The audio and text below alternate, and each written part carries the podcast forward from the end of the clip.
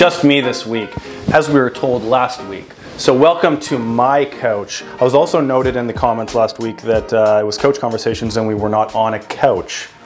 So, I apologize for that and I'm making up for it today. I'm Benless. my right is vacant, as you can see. That's going to make things go a lot smoother, a lot clearer, as we all know, as today we are talking about stats. Something I thoroughly dislike and Ben loves, but you guys want the statistics of where the market is, so we're going to give it to you. Um,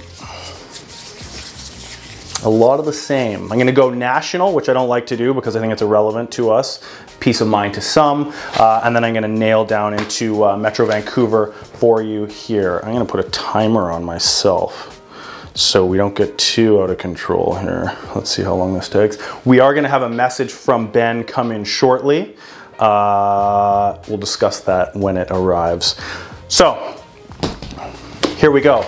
National real estate numbers. Uh, month over month, September sales, 0.9% increase. That's the first month over month sales increase since March. As you've heard us over the last few months, things have been very tight. Buyer's market, constantly, or sorry, seller's market, I apologize, constantly, uh, even though the activity levels have been teetering down uh, since March. And this is the first time since March. Nationally, uh, sales has uh, has increased as well. Minimal 0.9, but it's there. Uh, now, year over year, sales are down 17.5% nationally. Uh, and there is a 1.6% national decline in new listings uh, month over month, August to September. So, uh, new listings coming down, again, going to tighten that inventory. Nationally speaking, how relevant that is to any of you listening. But um, in addition to that, year over year prices are up 13.9% nationally. Um, there's a few points I want to make on that. First of all, there's a big talk right now um, with the way everything's gone, nationally speaking. Just had our elections uh, on inflation. We've touched on it a lot. Um, how you measure inflation uh, is the very the crux of that uh, problem. We'll say the numbers that the uh, the media gives out. I think points uh, points your attention in one direction, which is very fractional of the, the overall opinion of inflation. And I believe the overall opinion of inflation should be your all of your everyday expenses. Uh, real estate in the last year nationally coming up 13.9 um, in pricing is obviously massive and affecting you um, and is an inflationary circumstance. Uh, again, rents I'm, i do not have stats on rents because i don't follow it but from the uh, from the uh, people i have spoken to with regards rents now that they can uh, are ticking back up. Uh, and again, all these levels are kind of, in my opinion, uh, for what that's worth, real life inflation. These are the biggest expenses everyone's paying. Either their purchase of their real estate or their monthly rent is taking the biggest chunk of people's monthly fees uh, or monthly income. So I think this is very uh, telling from the perspective of its contrast from what the politicians and the media and that mainstream is telling us. That aside, I want to make the um, other key point dumbing down to just our market. Um, don't let these numbers and the numbers I'm going to go through shortly make you buy something you shouldn't buy out of FOMO. Uh, I think that's a huge thing. People read what they read and they get bombarded by real estate information and then they jump into the market, uh, maybe prematurely, maybe not, but there's definitely buildings worth buying and not worth buying. Um, and I say buildings and I don't focus on houses and that because usually a lot more first time buyers are in condos, obviously, than houses for the price point. So just always remember um, picking your real estate or your real estate agent as acutely uh, micro market reflective as possible so they know what the hell is worth buying out there and what's not. Because you're going to be fighting for it and you don't want to be wasting all this time and money on something that just isn't worth buying because you were scared the market's never going to come back down. Um, now that's national done. Uh, vancouver total listings this month uh, 5194 which is down almost 2,000 listings year over year from this month last year. Um, so again, listing inventory down. Total sales uh, is slightly up um, at just under 1,900 sales uh, at this time as well, and that's year over year. Um, again, slightly up, 30 more sales than, than this time last year. Um, but sales prices in Vancouver here uh, is up year over year, 8%. Again, I disagree with that. Um, that's Real Estate Board of Greater Vancouver blended. I think it's substantially higher, but that's what I'm told. Um, now, we're going to get into a little bit deeper numbers than we usually do. This is the SnapStats report for October, uh, Metro Vancouver. So this gives us a little bit more practical and accurate insight. Again, someone who doesn't care too much, I mean, the numbers are very important. Specifically speaking, when we go and obviously purchase and sell, we're looking at the exact numbers of a reflection of market value. But to keep up the percentages and all this ongoing month over month isn't my. I'm sitting at home bored late at night and I just got to get into the numbers because I can't stand to do anything else thing.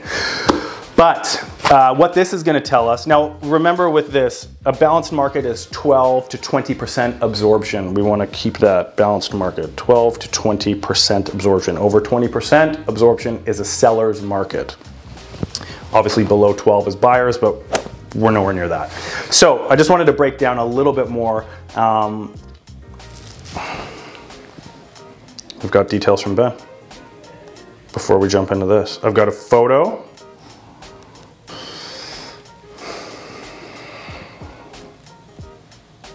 been working hard, as you can see. Is that clear? How hard he's working? What is it even about? The goddamn stats! That's our prior conversation, which is great. And now I have another video, which we will cut to right now. Hey, Jay, I'm not going to be able to make it in today to the video. You're going to have to do this one without me. I'm feeling really sick. Uh, hope you can do this. Uh, I, I, wouldn't call in sick if it wasn't an emergency, but uh, you know, unfortunately, I got to do the best to protect everyone that's around us. Um, so good luck. Uh, I would like to say I'll be here if you need me, but I won't. Um, all the best in the video. Yeah. Yeah, I'll have another Bahama breeze. Thank you. Yeah. Bye. And there you have it. Ben is working hard, and me and him are going to have a private conversation about that later. Back to the numbers. Now, um, Vancouver downtown, condos and townhomes. I felt it interesting to see I think it's kind of obvious, but if you're not acutely watching the market, you may not know what segments are the hottest. In downtown Vancouver, 300, 400,000, I would argue is a micro unit uh, or in buildings that may not be too amazing. I'll leave it there. Uh, 75% Pennsylvania. No. Absorption rate on that. Again, remember, 12 to 20 is balanced. So 75% there. As we jump up 500, $600,000 range, now you're getting into one bedrooms, entry level, very entry level, uh, smaller, um, in buildings worth buying in, I would argue, uh, 51% absorption. And then the next after that is 700 to 800,000 uh, 46% absorption. So very high absorption on all of those. But as you're getting, I would argue the seven to 800,000, now you're looking at kind of concrete buildings, newer, 600 plus square feet, um, one beds, one in dens. That's kind of the most people's expectation of entry. Um, and you're obviously fighting to get into those markets. Another fun thing here, I've got listings over 5 million. There's currently 51 in, uh, in October and two sold one of those by myself, I may add. But that's a 4% uh, absorption. So lots of inventory out there in that high end um, with not a lot being eaten up. Vancouver West Side, uh, one and a half to 175, 100% absorption. Uh, 175 to 2 million, 160% absorption. That's an interesting one. Uh, and 2 million to 225, 100% absorption. So again, west side, you're gonna be looking at lots and very entry level, arguably teardown in that. So the entry level of that market too, at minimum 100% absorption, uh, seven and a half million and over just for conversation's sake, there's 144 listings on the west side. 5% were absorbed last month. 3% absorption on that. So if you're buying over seven and a half million, you have options and you have leverage. If you're trying to enter that west side market, detached for those builders uh, or fixer uppers for people that are just trying to scrape up, you are fighting rigorously. Vigorously? Rigorously. Vigorously? Rigorously. One of the two. Uh, Vancouver West Side condos and townhomes. Townhomes now, uh, starting again 400. We'll argue entry level. Uh, 88% absorption, 600 to 700, 48% absorption, 800 to 900, 59% absorption. So entry level on the west side condos and townhomes, again, as you can imagine, first time buyers, investors. We've seen a huge investor pool come in over the last year with rates as small as they have been or as low as they have been. So fighting to get in those first time buyers, you're competing with fellow first time buyers depending on your financial flexibilities and then obviously uh, investors and uh, flippers the like. So that's always the busiest, but again, from 48 to 88% absorption, going back 12 to 20% is balanced. This is a huge population of the market fighting to get in. West Side condos and townhomes over 5 million, there's only five of them and one sold, so 20% absorption. East Vancouver, detached, uh, 1 million to 175. You've got between 62 and 100% absorption. So again, entry level on the, the east side, uh, ticked down a little price wise, but very popular. And again, 60 to 100% absorption. Strong, strong, strong seller's market. East side condos and townhomes, again 500 to 700 and then 125 to 15 that's interesting is the third highest um, again about 4 7 80 listings in that 58 to 78 percent absorption strong sellers and nothing sold over that 5 million. Just for some perspective i never talk about it. Over the pond way the hell over there. West vancouver um, listings over 5 million. There are five and there were two absorbed. So not huge numbers wise, but prospectively that's 40% absorption uh, over 5 million over there. So still a very strong seller's market. I'm gonna leave it at that. Those are the stats. The next time you see me, Ben will be warming the corner. Again, do not buy out of FOMO. Always use a realtor who is hyper focused on where you wanna buy get your rates set up. Another thing, there's been a lot of talk on rates jumping recently. Um, again, my opinion is they will possibly start to lightly increase. Uh, I don't think the government can afford to have rates jump too quickly, too fast, and for a long period of time.